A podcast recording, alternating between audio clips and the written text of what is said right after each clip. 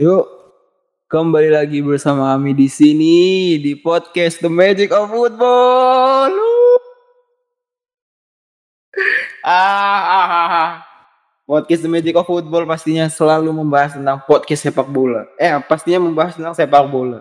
Karena sepak bola kali ini sangat meriah, apalagi ditemani Meriah Euro. Euro, Meriah Euro, banget, Euro. guys asli Eh, dan kebetulan eh, di Euro kali ini kita sudah masuk di episode 15 season 2 yang di mana Iya. eh, ini adalah episode episode yang paling seru ya karena akan membahas ya yang membahas yang membahas ada banyak dan bahasannya juga cukup menarik gitu. Tapi sebelum Dan- kita mulai eh, di sini ada tiga orang ini dia yang one and only yang kita tunggu-tunggu akhirnya kembali juga salah satu pecinta MU nih Eh, dan sekarang di sini ada siapa aja nih ya di sini ada saya penerus Bradway tim Arden dan rekan gua Eh, gua Andreas Rando dan yang terakhir Fabian, Fabian Idi. Fabian akhirnya yang ditunggu-tunggu ya tim ya. yoi dong Gila. setelah sekian lama juga ini Iya setelah sekian lama. Setelah sakit hati dua kali. Oke, karena udah ada tiga orang nih, tiga orang, tapi sayangnya eh, sama kayak kemarin layaknya Italia dengan Inggris, pendukung Italia di sini dua, Inggris cuma satu, dan sama juga yang menang Italia dan yang Inggris cuman ya Hah, tapi Sakit, sakit. eh, sakit ya. Tapi kayak di sini ada di sini kita punya dua topik, dua topik yang akan kita bahas gitu.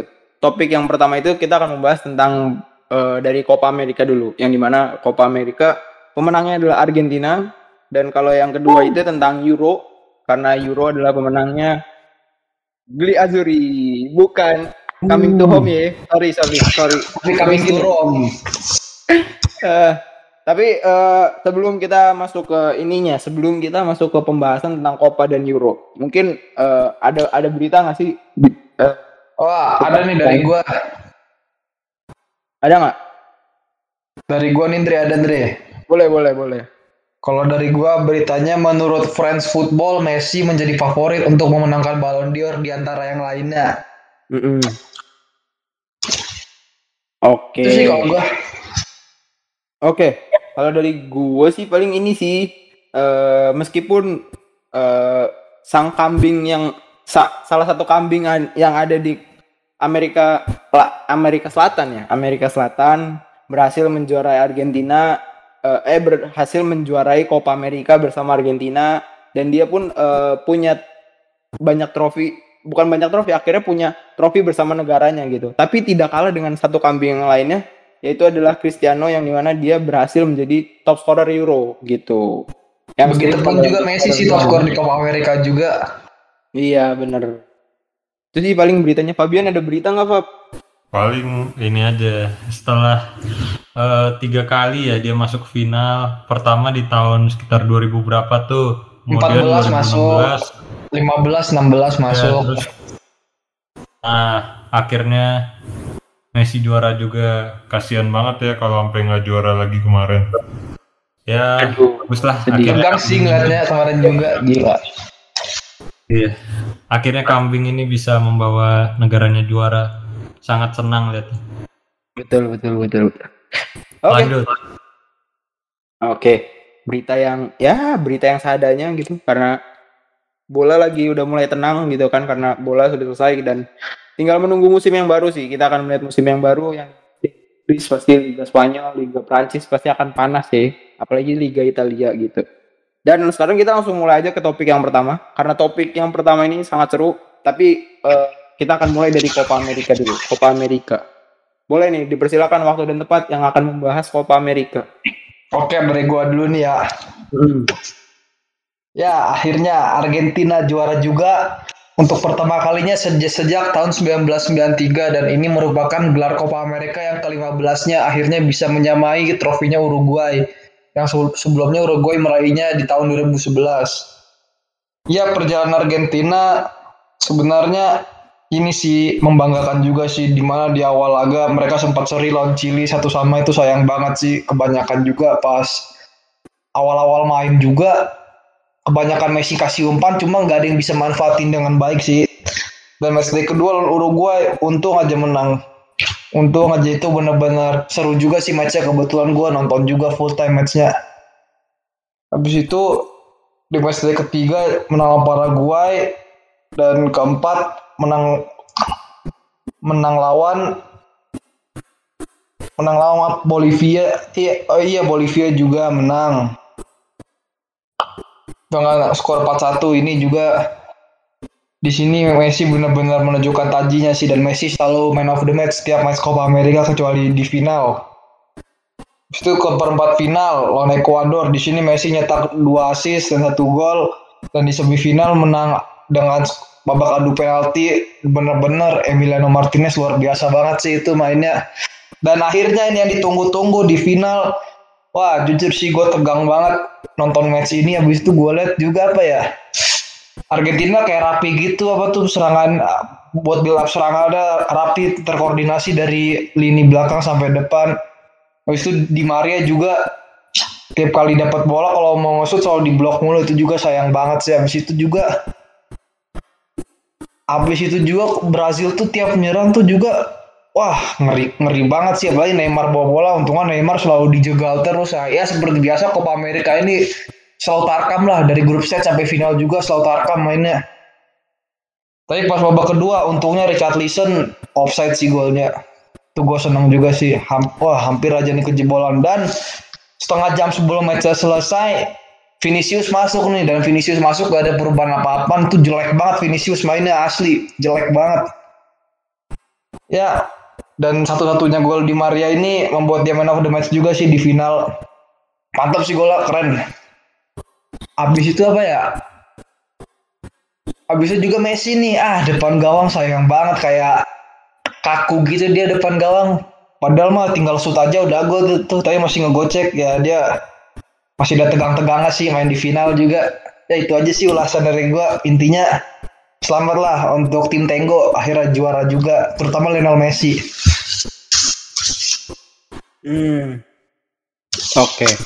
Gimana nih, Pak? Pembahasan tentang Copa America nih. Eh, dari gue langsung ke final aja ya. Jadi finalnya itu cukup menarik meskipun dominasi dipegang oleh Brazil. Brazil main cukup ini juga sih cukup terbuka dan ofensif. Tapi pada akhirnya setiap peluang bisa di apa ditahan oleh Emi Martinez ataupun dihalang oleh eh, defender-defender Argentina. Ternyata eh, Neymar juga ya kayak yang dibilang Timmy tadi punya banget banyak peluang tapi dikasarin terus. Ya itu memang satu-satunya cara biar Brazil nggak menang. Jadi ya selamatlah untuk Argentina. Emi Martinez Ar- Emi Martinez juga jago banget deh. Kemarin pas semifinal nahan beberapa kali penalti udah kayak Donnarumma aja deh. Udah sih asli emang jago banget orang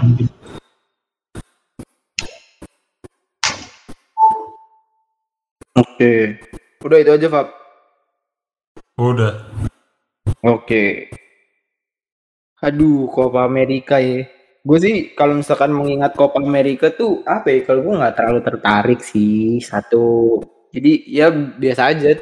Cuman paling gue tertarik tuh karena di situ akhirnya si Messi kambing yang satu itu eh, berhasil berhasil apa? ya, Berhasil mengangkat trofi bersama negaranya gitu.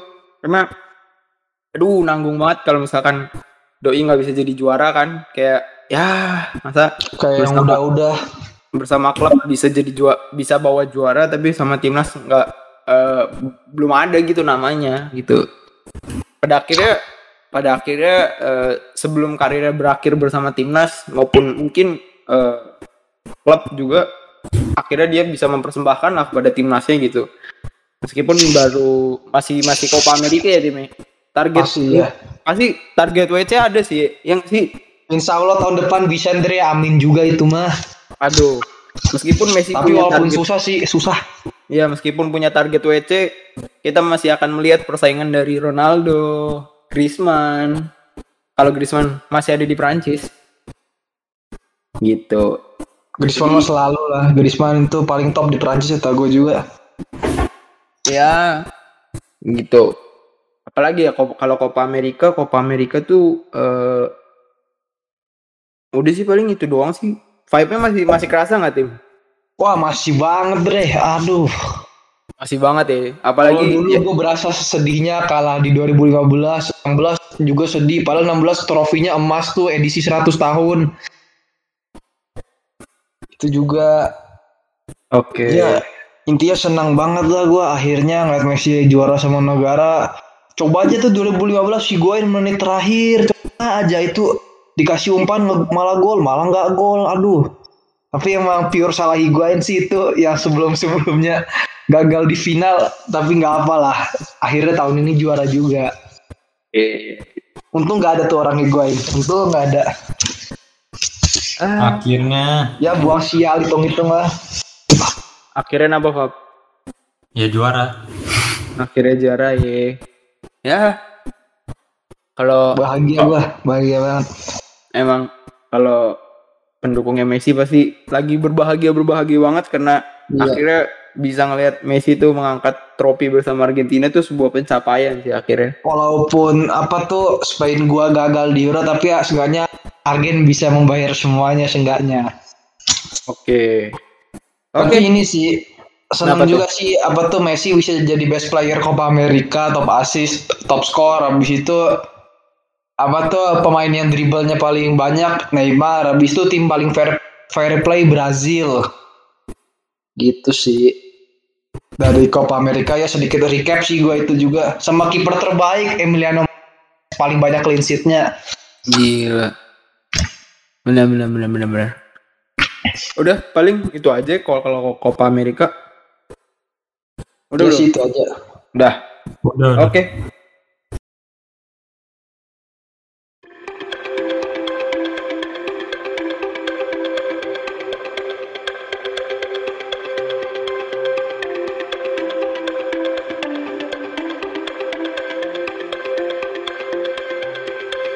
We're a million volts in a pool of light. Electricity in the room tonight. Born from fire, sparks flying from the sun. Hey, I hardly know you, can I confess? I feel your heart beating in my chest. If you come with me, tonight is gonna be the one. Cause you faith and no fear for the fight. You pull hope from defeat in the night. There's an image of you in my mind. Could be mad, but you might just be right.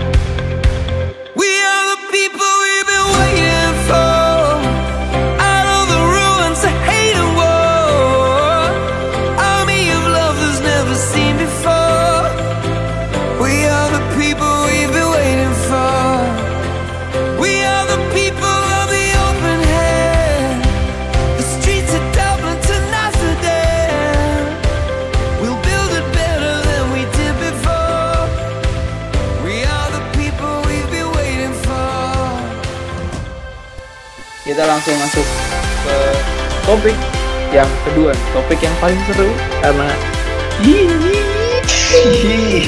Coming to Rome.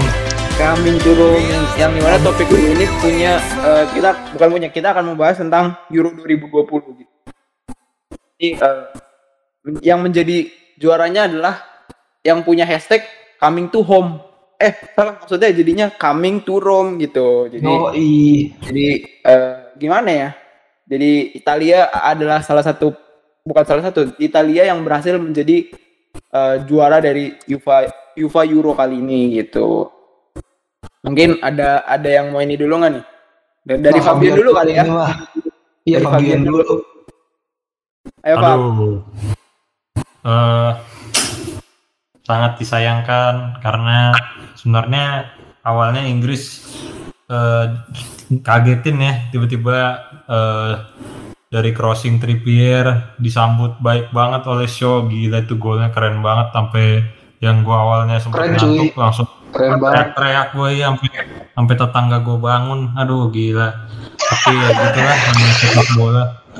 Anjir. kasihan banget padahal Luke Shaw juga kalau bisa dibilang di timnas ini udah berkontribusinya. Hebat banget deh udah maksimal banget.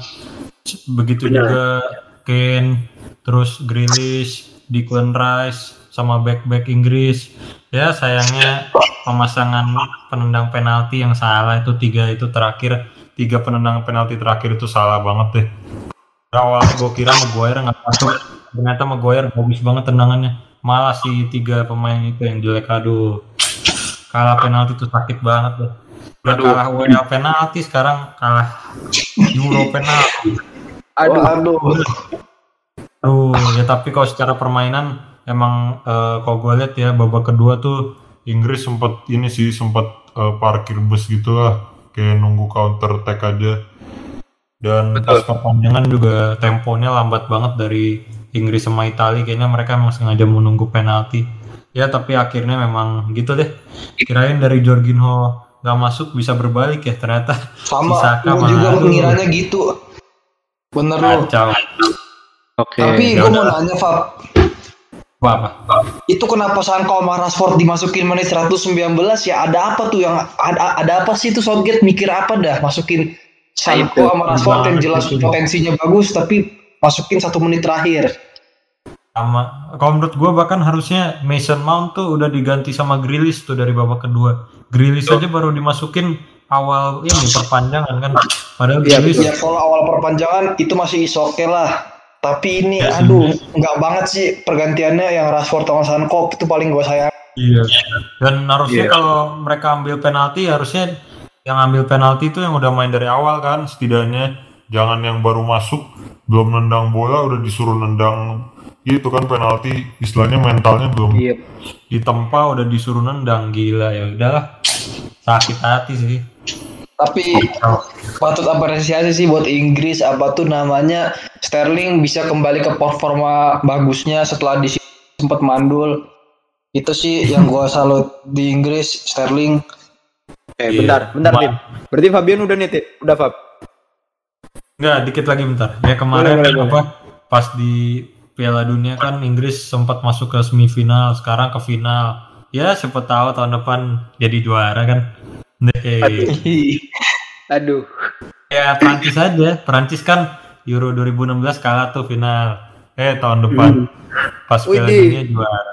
Gak ada yang nggak Konspirasi ya. nih. Iya nih. Aduh, terus konspirasi. Ada bener sih kalau dibilang konspirasi. Aduh. Kayak gitulah. Kalau Inggris tetap pada mental juara dan Gareth Southgate bisa menampilkan Inggris terbaik sih, gue yakin bisa sih juara dunia. Spain lah tahun eh Argen lah tahun depan. Aduh, Itu lagi. karena Messi aja. Ya karena Messi-nya sih lebih. Udah dari gue itu aja sih. Oke, setelah Fabian mungkin langsung lanjut dulu. Ayo, Tim, ayo, Tim. Kasih tahu, Tim. Oke, kemarin matchnya seru banget sih. Apa tuh temponya juga tinggi dan gua akui golnya Luxo keren banget asli, nggak bohong ini keren banget golnya. Gua Iya. nggak tahu kenapa tuh pemain Italia pada cuma ngelihat Ken doang tapi kagak ada yang ngeliat show tuh gua nggak ngerti sama defense-nya Italia. Apa ya tempo permainan sempet tinggi gue sempet nonton juga sih ya walaupun ujung-ujungnya ngan- malah ketiduran juga nontonnya saling jual beli serangan habis itu juga ada sempat kayak adegan tackle menekel juga ada lah pasti habis itu yang yang di babak kedua itu sebenarnya golnya It- Italia sayang banget sih Inggris juga apa ya golnya tuh cuma kayak bola muntahan gitu apa pemain Inggris kayak kurang sigap aja gitu pas corner yang Iya. Bonucci golin itu Harry Kane sih yang harusnya jadi penghalang. Cuman Iya. Harry Kane-nya kayak beng- sempat bengong gitu. Iya itu dia sampai Pickford kesel juga tuh sih gue kesel juga dia. Ya tapi tapi final ini sebelumnya udah diprediksi sama Ancelotti waktu di stats ini sempat diprediksi wah gila sih prediksinya bisa sampai benar gitu final Italia Inggris. Tapi emang aura-aura Italia juara tuh udah kelihatan sejak di grup stage gue ngeliat wah ini Italia kayaknya calon kuat juara nih ngeliat dari mainnya juga. Tapi kalau emang Italia layak menang jelas layak dari sisi pertahanan mereka juga solid. Dan efektivitasnya juga bagus sih. Habis itu yang ngadu penalti juga itu ah gila tegang juga gue ngeliatnya. Gue gue pikir setelah Jorginho nggak gol penalti ngasih napas buat England gitu buat bisa menang. Ternyata tidak. Ternyata Donnarumma lagi-lagi nge-save.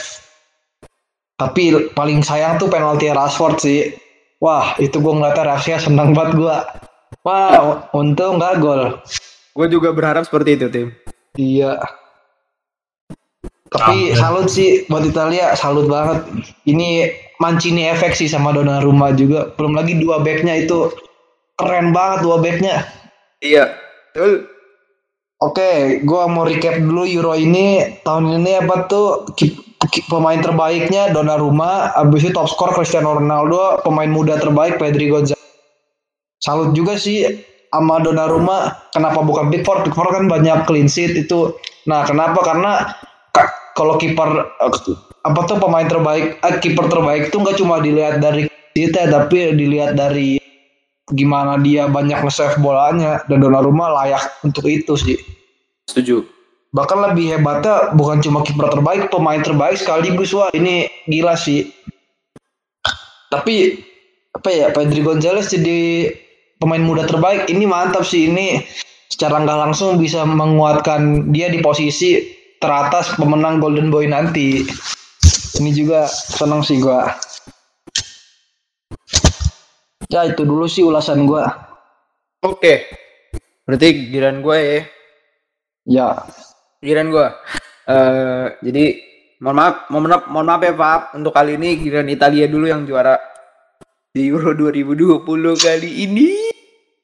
Aduh, eh apa ya? Sebenarnya gue juga berpikiran yang sama sama Timi Eh, karena di kejadian di kejadiannya siapa ya? Itu tuh yang si awalnya kan Italia dulu yang yang miss miss dari apa miss dari penaltinya itu. Terus gilir, dari gilirannya Rashford ya pertama yang eh, bukan penalti- Rashford pertama. Iya yang yang Siapa masuk kan? Iya, yang nggak masuk. Oh, yang Inggris ya? Iya yang Inggrisnya gitu kan. Iya, oh, ya, ya. Nah, karena di situ seharusnya tuh eh, apa? Di situ harusnya Rashford tuh bisa masukin eh, dan ternyata itu tuh membuat membuat Italia jadi bersemangat lagi gitu meskipun eh apa ya, di situ masih ada celah gitu. Jadi ya ya udahlah eh, emang kalau misalkan masalah penalti sih kayaknya Donnarumma juga bagus banget di masalah penalti. Dia bener-bener apa ya bener-bener perhatiin gitu karena kan tendangan terakhir Saka pun ditangkis sama dia kan gitu itu juga membuat jadi ah sabar ya sabar ya Wah, gila sih itu. Donnarumma bener-bener membravokan diri kayaknya. bagus banget tapi gini eh, dari pertandingan Euro 2020 kemarin eh, sebenarnya sebenarnya menurut gua kalau dari pendapat gua Inggris juga punya kesem bahkan Inggris tuh selama dua kali 45 menit punya peluang yang bagus untuk jadi keluar sebagai juara Euro. Cuman eh, apa ya? Jadi gini deh. Yang pertama eh, menurut gua eh, Inggris di babak pertama tuh punya banyak kesempatan. Karena di mana di di menit awal-awal tuh kan karena kan Luke Shaw eh, kejadiannya golnya Shaw itu Shaw itu eh, sebenarnya kesalahan dari Italia. Satu di situ ada pemain yang dijaga rame-rame sedangkan si Emerson dia lupa ngejaga bagian kirinya gitu.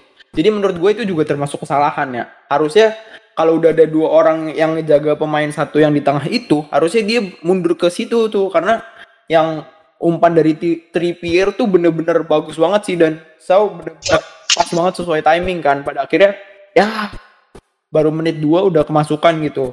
Terus setelah dari situ tuh baru eh, Italia mainnya mulai rada turun gitu kan. Makanya sebenarnya eh, Inggris tuh bener-bener menguasai banget di babak pertama. Apalagi ingat fisiknya bukan bukan bukannya bermaksud menghina ya. Karena fisiknya Italia tuh dari backnya pun backnya kan tinggi tinggi ya. Cuman apa ya crossing dari pemain Inggris tuh bagus-bagus banget. Makanya eh, setiap kali crossing dari pemain Inggris eh, bagus. Pokoknya berhasil berhasil dikonversi jadi peluang lah.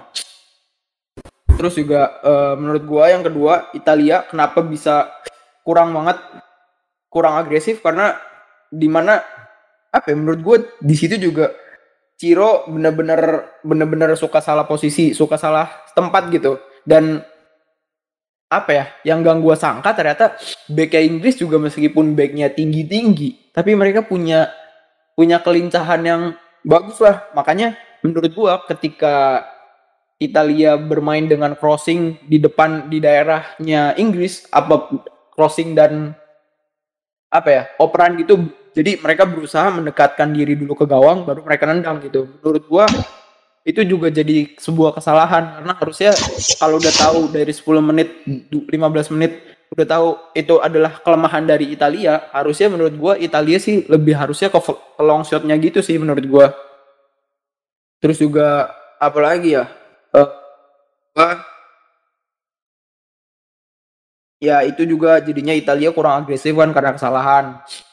Dari babak pertama balik lagi ke Inggris. Inggris juga punya benar-benar punya peluang karena sebenarnya se- semenjak Inggris menguasai permainan eh harusnya itu men- dari menit 25 dah gua ngelihat Sterling itu sebenarnya udah kurang banget. Mason Mount pun hilang karena dia kan harusnya diplot sebagai attacking midfielder setahu gua. Kalau nggak attacking attacking midfielder dia itu di bagian gelandang aja pokoknya.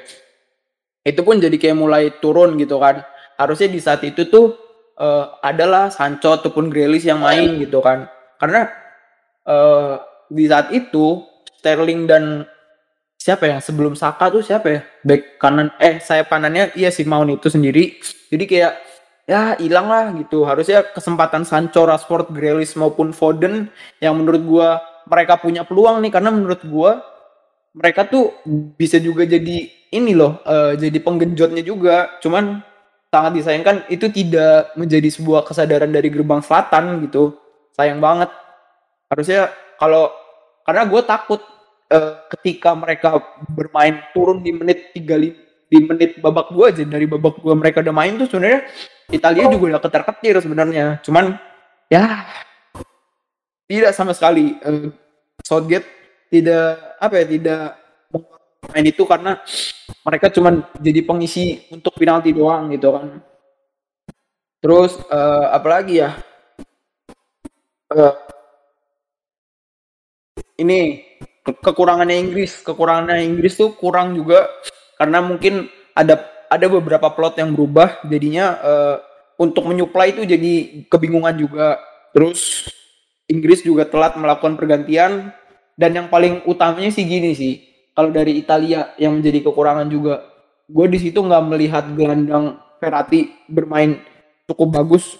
Menurut gue cukup tapi harusnya sih di saat itu tuh Locatelli sih menurut gue yang gimana ya yang perannya mungkin lebih cukup gitu karena menurut gue Verratti di saat itu tuh kayak ada enggak ada enggak gitu gitu dulu paling dari Tapi Ah. ini sih deh. kenapa tuh Tapi gue setuju sih sama lu kalau Italia pas kejebolan tuh mainnya kayak nurun gitu. Itu itu udah kejadian sih kayak pas lawan Spanyol kayak udah kejebolan sama Spanyol juga nurun mainnya itu sih. Apa ya seakan-akan tuh gue ngeliat Itali sebenarnya di semifinal udah mulai kayak kehabisan bensin nih. Kayak udah mulai Hmm. kehabisan bensin dan gue harap itu bisa jadi Spanyol yang menang tapi ya takdir ya udah berkata lain sayang banget sih kalau situ juga.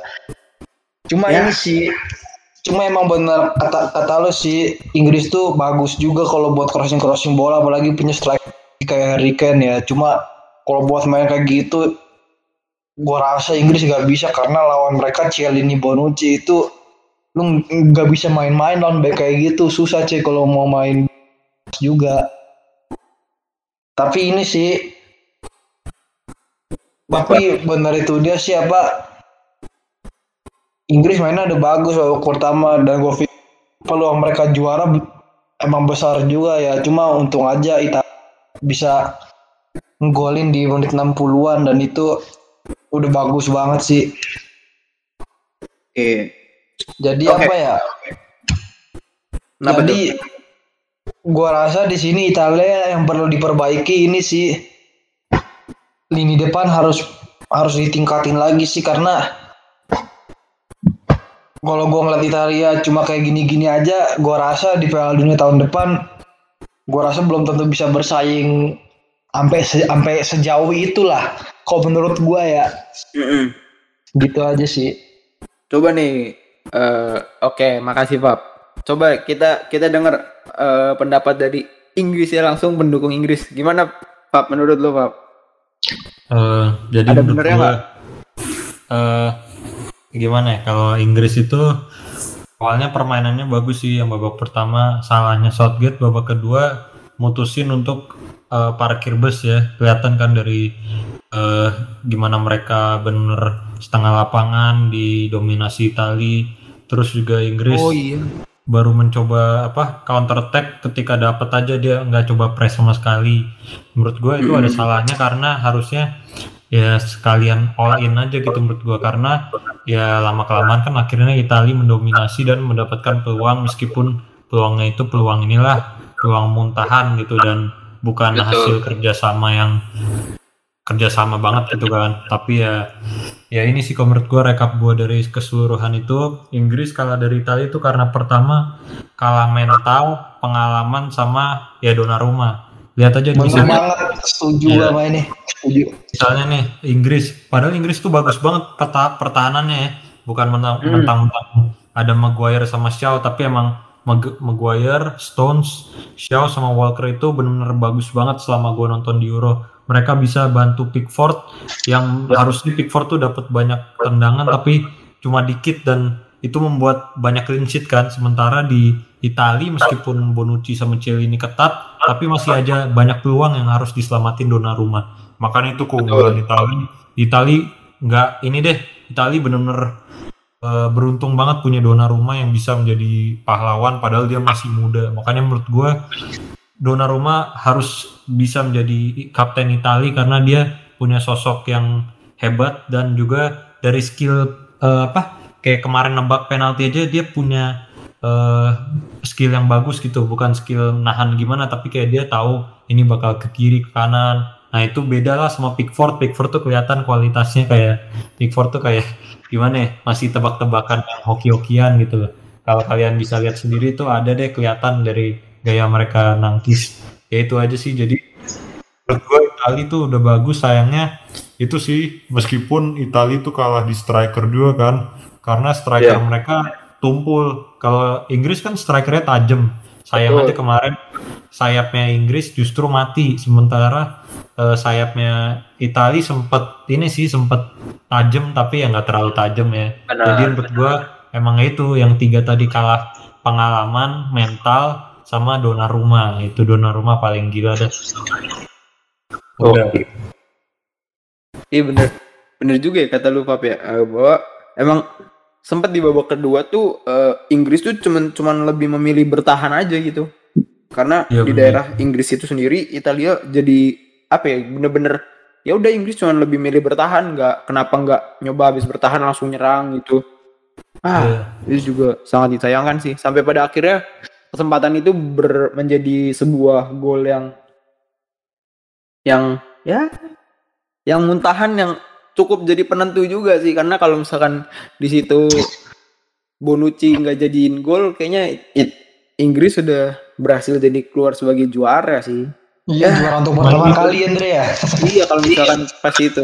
Karena aduh soalnya gila di menit 2 tuh itu udah kebobolan. Itu bikin deg-degan anjing anjing. Wah iya sih Andre gue ngeliatnya pas mulai ah, anjing masa satu kosong sih gue kayaknya kayak gitu anjing. Ingat banget gue semalam. Tapi sayang aja sih gue ketiduran. Aduh sial bener tuh gue. aduh aduh aduh aduh aduh. Sama ini sih Cuman menurut ya- gua apa cuman ya, Eh, ya. Kok pergantian pemain kurang bagus sih Southgate. Udah tahu kemarin dari kemarin awal tuh Grilis bagus sama Declan Rice. Diganti cepet-cepet. Anehnya gini loh Declan Rice diganti nih sama Jordan Henderson terus Jordan Hender- Henderson diganti sama Rashford itu begong sih itu sih. banget anjir. aduh Dan yang lebih nggak jelasnya kenapa menit 119 Hanko sama Rashford masuk padahal iya pemain kayak gitu kalau buat main counter attack tuh mending di babak kedua menit 70-an lah seenggaknya. benar Aduh Iya, ada-ada gitu. aja nih kelakuan si gerbang ya. iya gerbang aja. Jadi Makanya ya menurut- kesalahan Inggris ya itu selain tiga penendang penalti itu agak-agak bego ya itu dari pelatihnya juga yang kurang berpengalaman gitu sih. Tapi tapi gini sih, gue gue tadi tuh sempat denger pendapatnya Fabian kalau nggak salah, yang di mana Rahim Rahim Sterling cukup bagus. Sebenarnya Gua yang bilang Sterling bagus tuh gua itu. Oh ya timnya. Jadi sebenarnya gue setuju sebenarnya Sterling bagus, tapi Sterling bagus itu cuma di beberapa menit doang dari sampai ya sampai menit 10 sampai 20 sampai 25 lah. Habis itu tuh udah Oh. gitu. Mak- Sebenarnya maksud gua bukan di pertandingan doang di Di mana? gua lawan Denmark bagus. Oh. Di match di seluruh match lah. Tapi gue lebih maksudnya gue lebih menyorot ketika Sterling ketemu Italia ini gitu tuh. Oh mungkin mungkin ini kali bener gak Dre kalau Sterling tuh dimati. Bener gak sih kenapa Sterling dimatiin sama pemain-pemain Italia? Italia? Bisa juga sih karena pergerakan dari pertukaran dari Chiesa yang tadinya Insigne jadi Chiesa tuh cukup bagus sih untuk untuk apa ya? Iya bener untuk menghentikan itu juga karena kan Chiesa sama Insigne pun rela sampai turun kan untuk menghentikan langkah dari striker-striker Inggris ini gitu. Sayang banget sih Fab. Harusnya gue harusnya tuh Southgate tuh lebih memilih Grealish dulu lah sama sama si Iya. Sancho gitu karena karena itu itu padahal kesempatan mereka gitu tuh. Aduh. Di sini gue juga mau apresiasi buat Southgate. South Emang kurang berpengalaman tapi kinerja dia buat tim Inggris juga mantap sih bisa bawa Inggris ke semifinal Piala Dunia. Padahal tuh menurut gue ya di semifinal Piala Dunia mereka bisa aja ke final cuma si Harry Kane depan gawang malah nggak gol itu lawan Kroasia. Dan jujur gue pas tuh eh, ini maaf ya meleset gue sempat nyesal sih nggak mau taruhan Inggris Kroasia padahal temen gue megang Inggris sempat nyesal sih waktu itu juga. Yang gue tahu ternyata Kroasia menang. Ya itu udah bagus sih di Piala Dunia. Juara tiga ya? Pengalaman Belgia di tempat juara berebutan juara tiga ya nggak sih? Bukan Belgia di juara tiga. ya? oh ya Belgia ya juara tiga. Ya intinya itulah. Bisa bawa Inggris ke se- jadi semifinalis habis itu bawa Inggris jadi finalis itu juga. Yang perlu diperbaiki sama Southgate ini sih masalah pergantian pemain sih sebenarnya sama ini apa tuh ngeracik apa tuh eh sama rotasi pemain juga perlu diperbaikin juga soalnya kalau ngandalin itu itu aja di Piala Dunia menurut gua belum tentu bisa bersaing dengan baik juga sih Iya. Kalau Habis itu apalagi ya buat Itali juga buat Itali untuk Roberto Mancini ini sih kalau pergantian pemain jangan terlalu cepat lah. Biasanya kan menit, menit 60-an suka ganti pemain tuh Mancini it- itu dia harus diperbaikin tuh. Tapi ini nggak sendiri kemarin menit 60-an Mancini ganti Mancini ganti siapa? ganti pemain gak sih kemarin pas menit 60-an? Iya kayaknya kalau nggak salah tuh baru dari menit 60 dah. Nah, Pergantian ya itu pemain. dia harus dibaikin tuh. Itu dia jangan terlalu cepat ya seenggaknya tuh kalau mau ganti pemain kalau 60 gua rasa jangan dulu deh kecuali pemain emang bapuk Oh. Oke. tuh dia yang harus dibaikin dari Roberto Mancini tapi salut sih Itali akhirnya bisa unbeaten 30-an match dari seluruh kompetisi salut sih ya tinggal fokus kualifikasi Piala Dunia dah sekarang Itali Oke, tapi tadi tadi Fabian mau ngomong nih. Ngomong apa, Fab? Itu meskipun menurut gue ya kalau lawan Spanyol kalau secara permainan lebih layak Spanyol sih masuk final. Untung kalah penalti. bener itu bener banget. Enrique jago banget sih gue akuin. Enrique tuh punya apa strategi sama per rotasi pemain yang bagus banget menurut gue jadi kemarin Yoi aja pas lah. oh, Itali tuh sebenarnya udah kalah jauh permainannya kalau kalian nonton ya. Jadi udah agak sial Tapi sih ini sih Pak, gua lihat juga apa ya pas babak babak babak apa, Tim? ngelek kali deh ket pas diganti Heeh. itu juga apa ya? Gua lihat pada AFK aja gitu mainnya pas Sergio Busquets diganti udah nggak jelas dah pas extra time babak kedua itu dia ya jadinya bisa penalti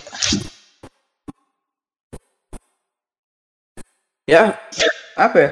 Meskipun ada benernya kata Timi sama kata Fabian kalau pas lagi semifinal kemarin, semifinal antara Italia dan Spanyol tuh emang sebenarnya Spanyol juga punya kesempatan yang sama kayak Inggris sekarang. Cuman sayangnya eh, lagi-lagi eh, Italia berhasil memanfaatkan kesalahannya Spanyol itu sendiri gitu.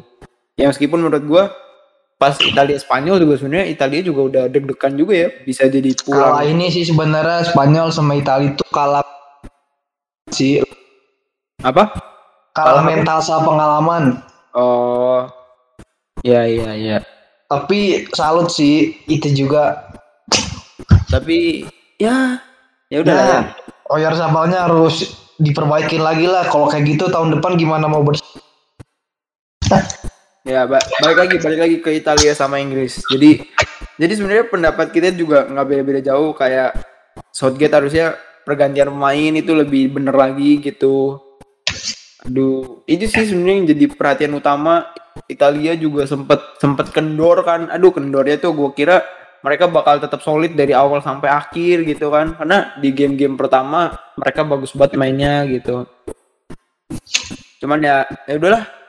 Ternyata sang sang juara baru ya, juara baru ya? Eh enggak, ya? Enggak, Italia enggak baru. Italia itu udah baru dua ya? kali.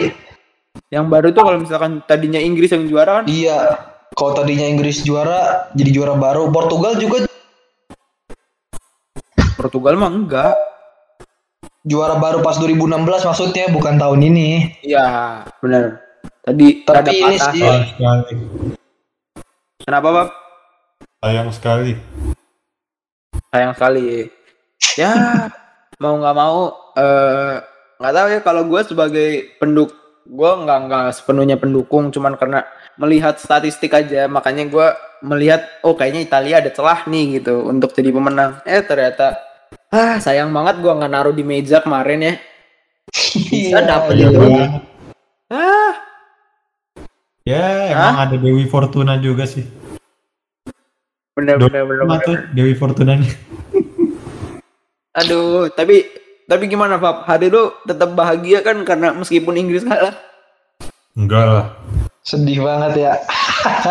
aduh Saya juga Iya. merasakan Fab kalah penalti sama Italia Fab. Saya juga merasakan. Mending semifinal. Terus udah Wah, pernah juara dua itu kali lagi. Woi, woi kalau itu seandainya final Spanyol Inggris gimana ya? Wah, Wah, asik sebenarnya juga.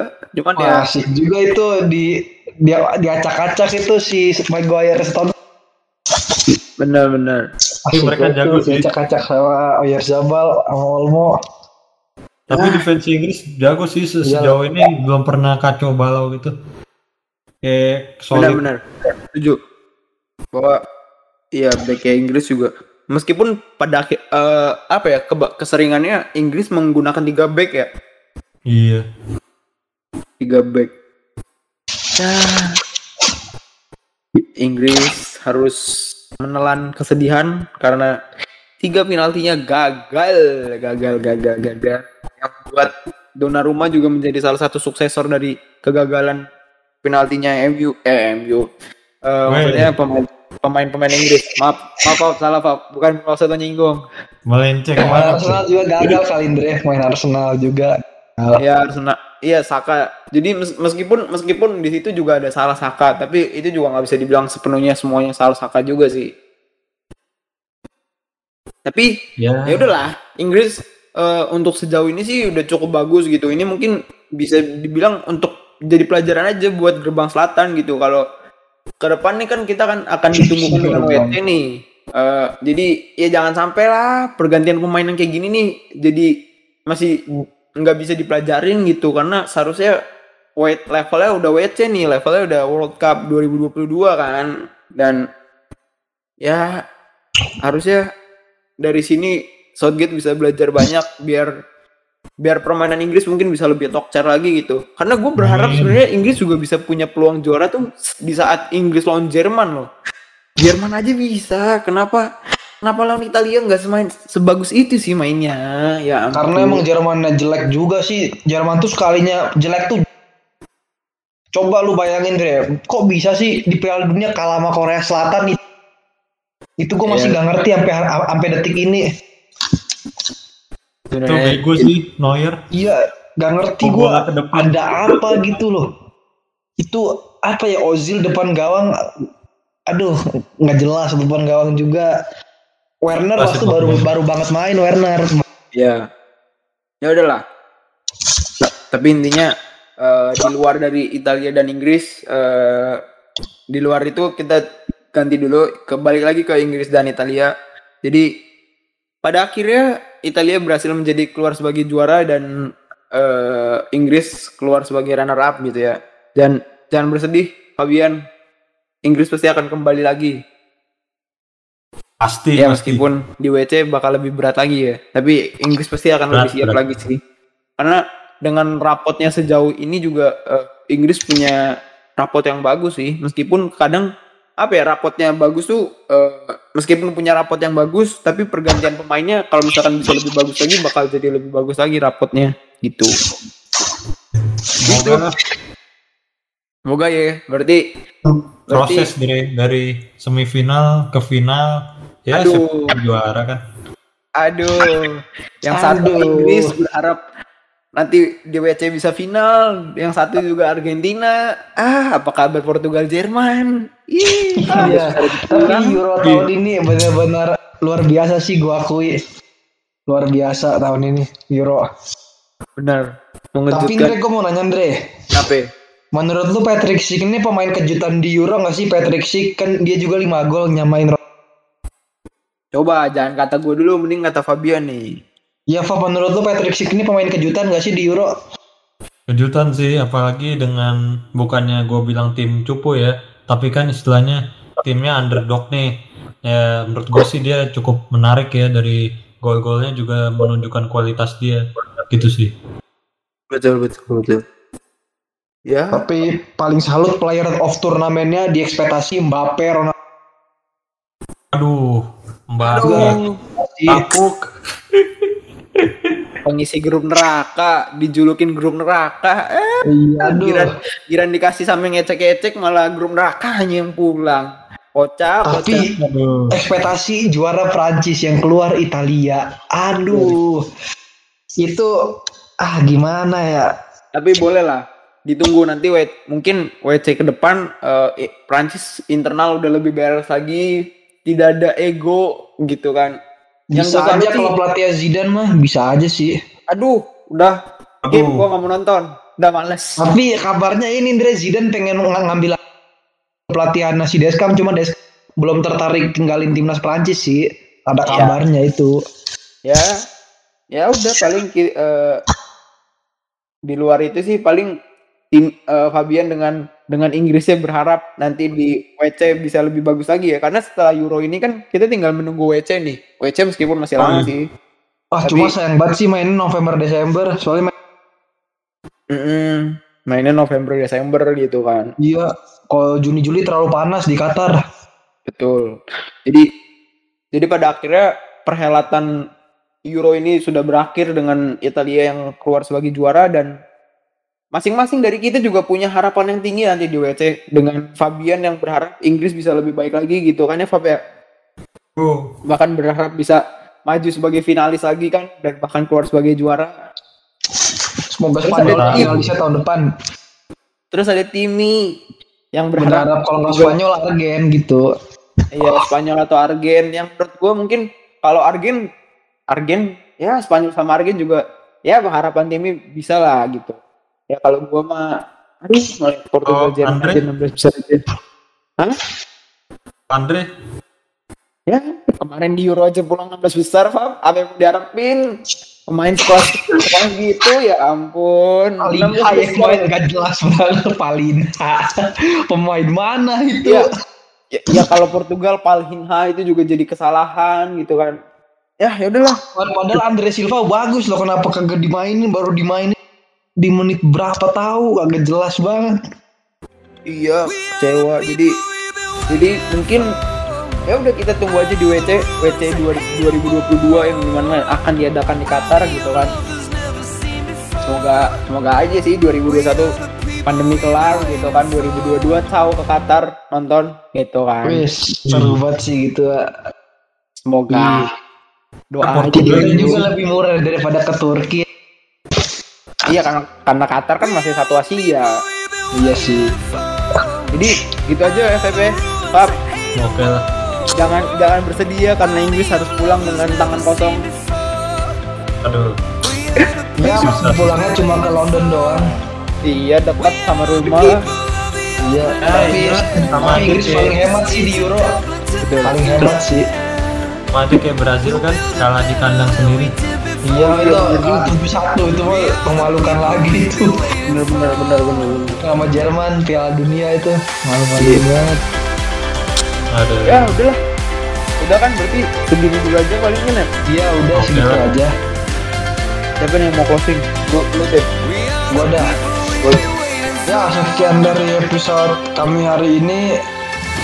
Gua dan rekan dan rekan-rekan gua eh gua tim Arden dan rekan-rekan gua Gua Fabian.